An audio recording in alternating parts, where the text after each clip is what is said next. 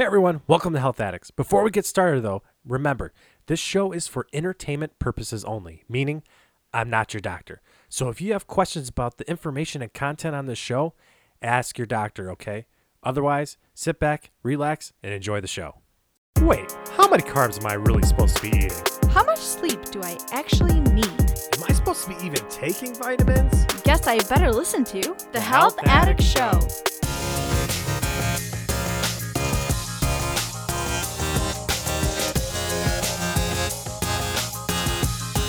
All right, everybody, welcome back to the Health Addicts Show. I'm your host, Tommy J, and I know it's been quite a while since our last podcast. And it's been kind of for good reason. The hospital's been very busy. They needed me to be there. We've had a lot of cases there. I mean, you look at Michigan, we have over 25,000 cases now of coronavirus in Michigan alone. It's definitely getting a problem. Not quite what I expected. It definitely blew up much more than it should have. We should have been much more prepared than this. But from a hospital standpoint, at least from where I'm working in the healthcare system, I think we're handling it pretty well. Overall, we haven't had a lot of employee problems with it. And most of the patients that we are seeing are getting better, which is a good thing. That's what we want. I mean, the total overall death for COVID 19 is about 3%, getting closer to 4 which isn't as good. But influenza is already at 1%, so we know it's already more dangerous than that, but we're still doing pretty darn good. And it's kind of crazy, right? Because it's not just the old that are getting sick, like the typical influenza or immunocompromised. We're having some pretty healthy people with not very many comorbidities that are getting super sick. Their lungs kind of turn to trash. They can't breathe. They have something called silent hypoxemia, which they're not really ex- exhibiting shortness of breath, but you actually take their oxygen levels, then they are hypoxic. It's incredible. So, we're going to dive into this a little bit. I probably won't talk about too much about what the virus is and how it's spread because I'm sure most of you have been listening to the media and other sources, and they've covered it pretty well. But we'll definitely talk about it from a healthcare standpoint, what I'm seeing, and how we can do better in the future, especially with another outbreak. Because I'll tell you what, folks, this isn't going away. It should even peak now. We're going to plateau, and then it's going to come back. I guarantee it. So, just some pretty basic overall information COVID 19 or coronavirus disease 2019, what COVID 19 stands for, or novel coronavirus. This is a virus that's being spread just like flu. It spreads person to person through droplet and it's highly infectious. It's also labeled as SARS 2, sudden acute respiratory distress syndrome number 2, because there's a SARS 1 virus. And we even have a MERS virus, which is Middle Eastern Respiratory Distress Syndrome. So, between SARS, MERS, and this being SARS 2, this should tell you what kind of virus this is. And it's because it transfers from species to species. Now, whatever your beliefs are, you can believe that this was a government made virus that's here to spread and kill people. The truth is, it honestly spreads species to species, and just like the other SARS, it usually originates in something as a bat host that transfers to another species and then is transferred to us. So it crosses many species barriers before it even gets to us, just like how this crossed from a bat to the pangolin to us, and now it's even spread to a tiger that's found in New York Zoo. So this shows you how fast and rapid this virus can shift. So, how is this virus transferred? And the biggest way to say is it's done through respiratory. Is it airborne? No. Uh, that is a very false claim. Now, can it be suspended in air? Yeah, with certain types of devices that can aerosolize it, then it's transferred in the air. But even then, it's a very dense virus. It won't sit in the air for very, very long. I'd say close more to 30 minutes, maybe an hour if you're lucky and there's circulation in the room. But overall, though, it doesn't really suspend in the air unless it's being held onto by something. I mean, think about it. It's a virus. Viruses don't float in this kind of fashion, especially these very dense, large viruses. So it has to be an expectorant. So coughing, sneezing, they ride these droplets that come from us. Even if they're microscopic, they ride them across. And it's usually within a six foot radius, or if you cough or sneeze onto some surface, and then somebody touches their hands on that surface, and then they touch their face and nose, because they need, need to be into the respiratory system. So they touch their nose or their mouth, and that's how people are catching it. So, is the mask really helping you? I would say overall, in a large populated area when there's a lot of people around you and it helps avoid you touching your face, I would say the mask is helping you. But in a sense, it's a false sense of security because people are going to still be touching their face. They're going to be touching other things. They think it's okay to now touch their face after removing the mask, and you're going to be touching your face with your COVID positive hands. And next thing you know, you catch the virus, which is a dangerous situation. Overall, just have to make sure that you're keeping your proximity from people. Make sure you wash your hands regularly and disinfect areas that could have been contaminated. And then generally, most people won't catch it. Because the thing is, the social distancing works. If you look at how the virus has plateaued here in Michigan, it's because people are staying home. They're not going out and having fun in bars and having drinks with everybody. They're staying home, which they should be. You shouldn't be going visiting your elderly family members all the time either, because they're very susceptible to this virus. So, social distancing has helped. Even though it feels like it hasn't, it really has plateaued the curve for a lot of people contracting this virus. So, if you look at the United States as a whole, we have over 500,000 cases. We're sitting about 4% death rate for people that have contracted the virus. And it's a very elderly population that's getting it. It's people that have immunocompromised syndromes that are getting it. And then there's another phenotype they're looking at because there's these random groups of people that are healthy, young, that have been contracting this virus. And it's kind of throwing off the curve a little bit. Because if you notice too, children really aren't in this curve. Unless they have other things going on, most children that get this don't even really exhibit any symptoms and even get better very rapidly. So it's a very high population of people that are elderly, comorbidities, immunosuppressive patients that are getting this and passing away from the virus, as they probably would be if they contracted any type of the flu strains. So, what makes this virus so crazy is it causes something called a cytokine storm. That's when your body's having this immune response and having all these inflammatory responses, and your lungs get super inflamed. And these patients decompensate so fast. They'll come in with some shortness of breath and they look okay for a second. You might throw a couple liters of oxygen on them just to compensate for the hypoxia. And then they continue to de- decompensate with this cough and fever. And this fever, especially, throws off this oxygen curve that we call it. So your oxygen binds to your hemoglobin based on an acidity a pH, and temperature of your body, and it needs this good environment for oxygen to really bind well to hemoglobin. And with these high temperatures that patients are having with the virus, it's causing a shift. So oxygen doesn't really bind as well. And when we check people on a monitor, yeah, they might see 96, 97%, but then when we draw their blood, you might see 88 or 89%. So there's a huge shift that's happening with these people. So after the cytokine storm's happening, it starts to really inflame and fill the lungs and then they have a hard time breathing. Their oxygen starts getting lower and lower, and then eventually we have to keep increasing oxygen devices till eventually they end up on a ventilator with a tube down their throat.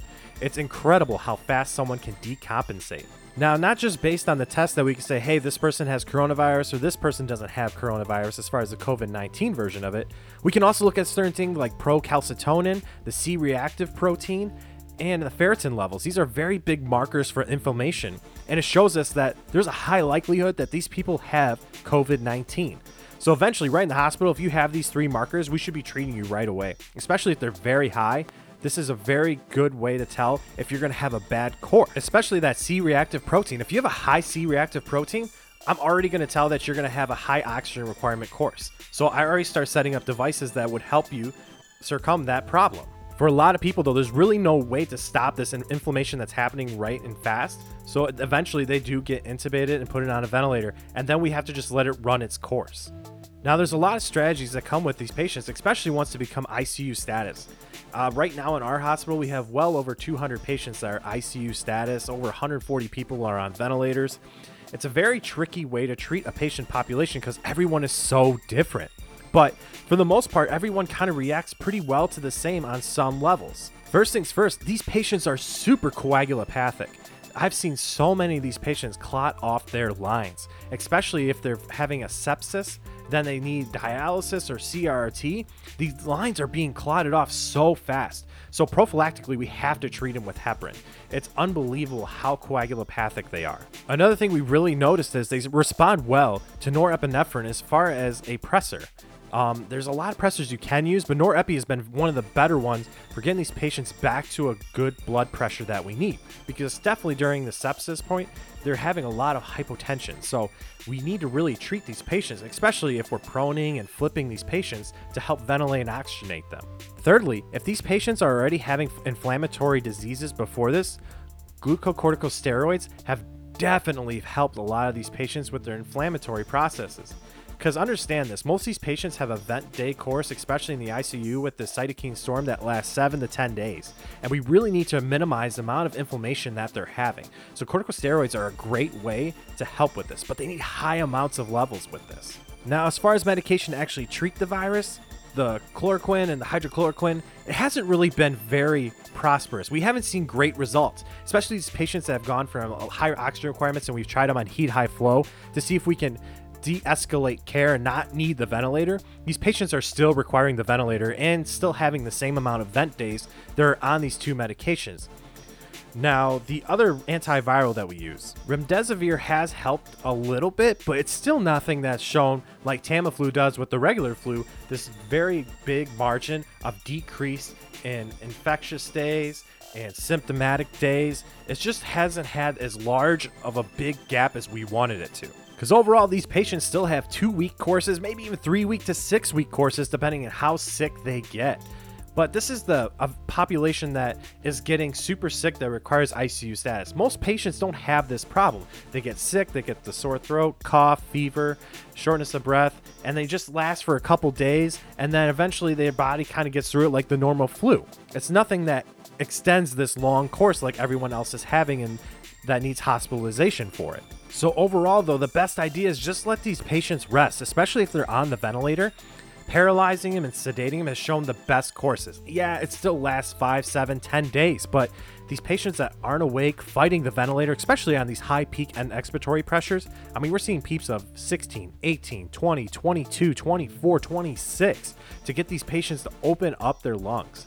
And even though that sounds very high, they love this high PEEP table. It's actually more than high mean airway pressures. There's other doctors that have been using high volumes to treat these patients, which I don't recommend because barotrauma is a very common thing in patients with acute respiratory distress syndrome, that ARDS.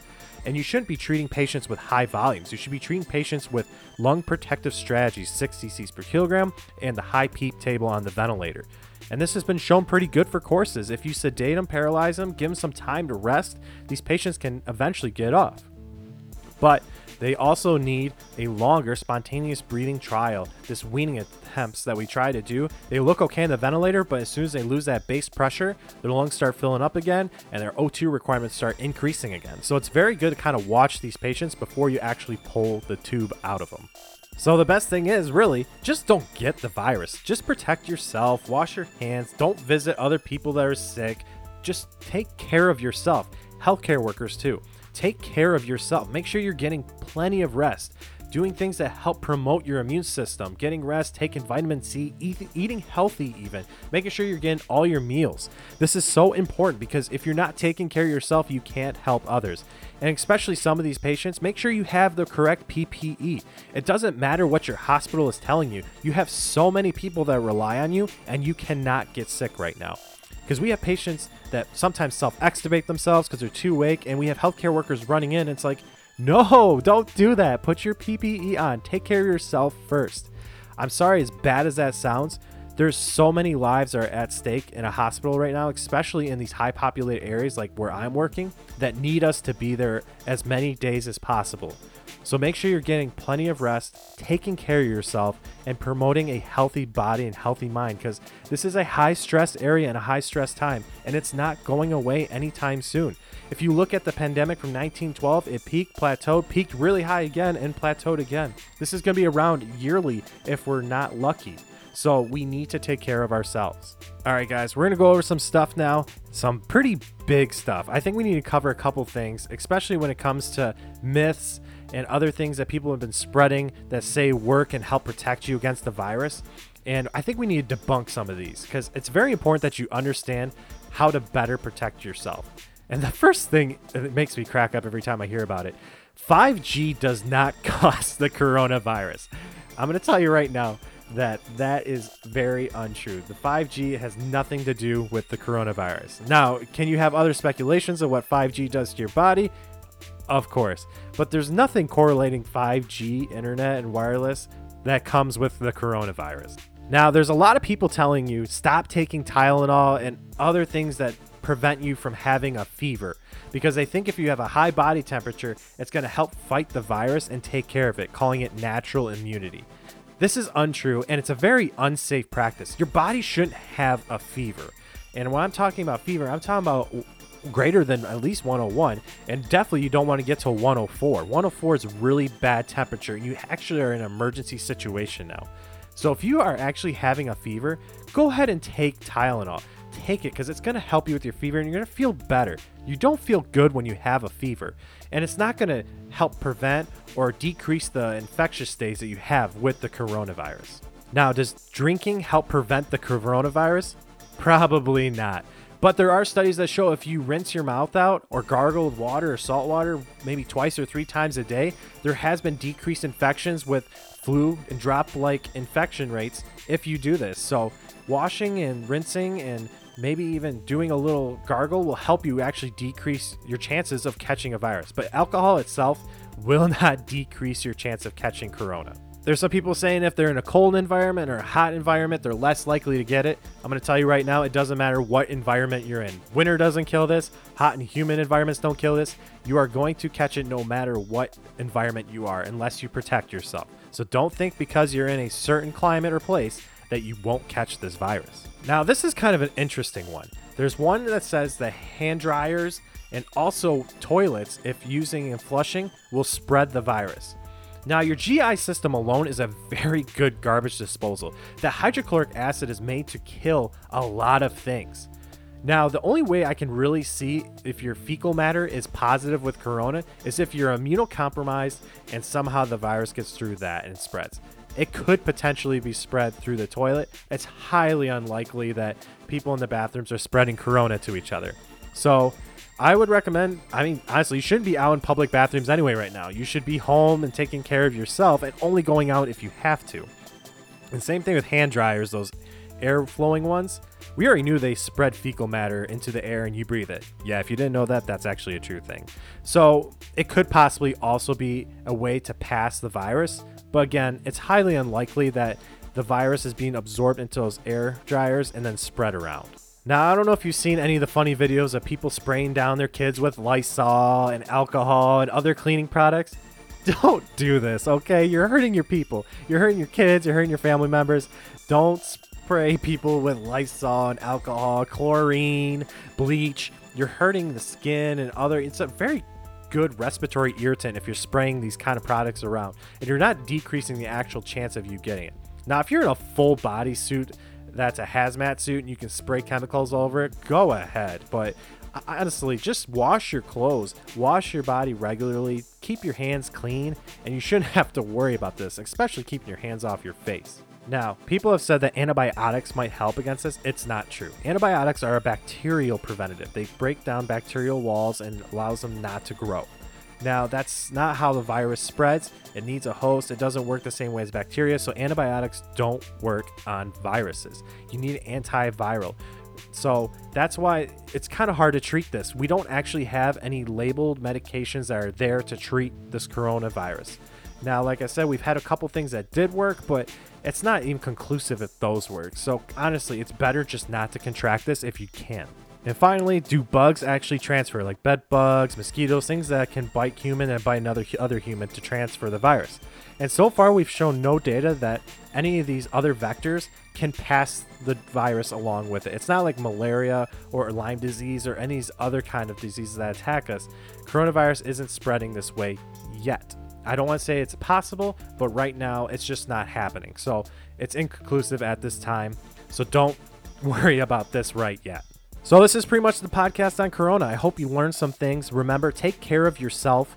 Make sure you wash your hands regularly, get good exercise, make sure you're eating healthy, make sure you're eating enough, make sure you're protecting your immune system, taking things that help increase your immunity.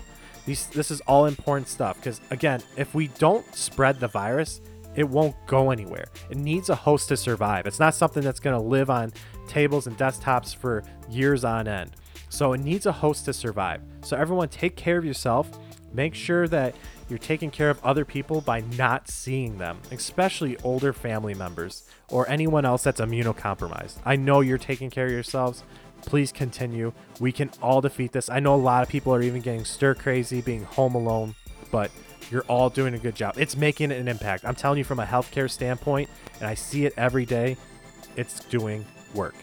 But all right, everybody, thanks for listening. Stay addicted to your health, and I'll be sure to make more podcasts here in the future. I don't know if it's going to continue to get busier, but as I have more time, I will continue to make more podcasts. I may even do an update, and it's going to be pretty exciting. I'm going to have some people on the podcast, and we're going to start doing interviews and asking questions about jobs and things they've seen. So everybody stay tuned. It's going to be great. Bye, everyone.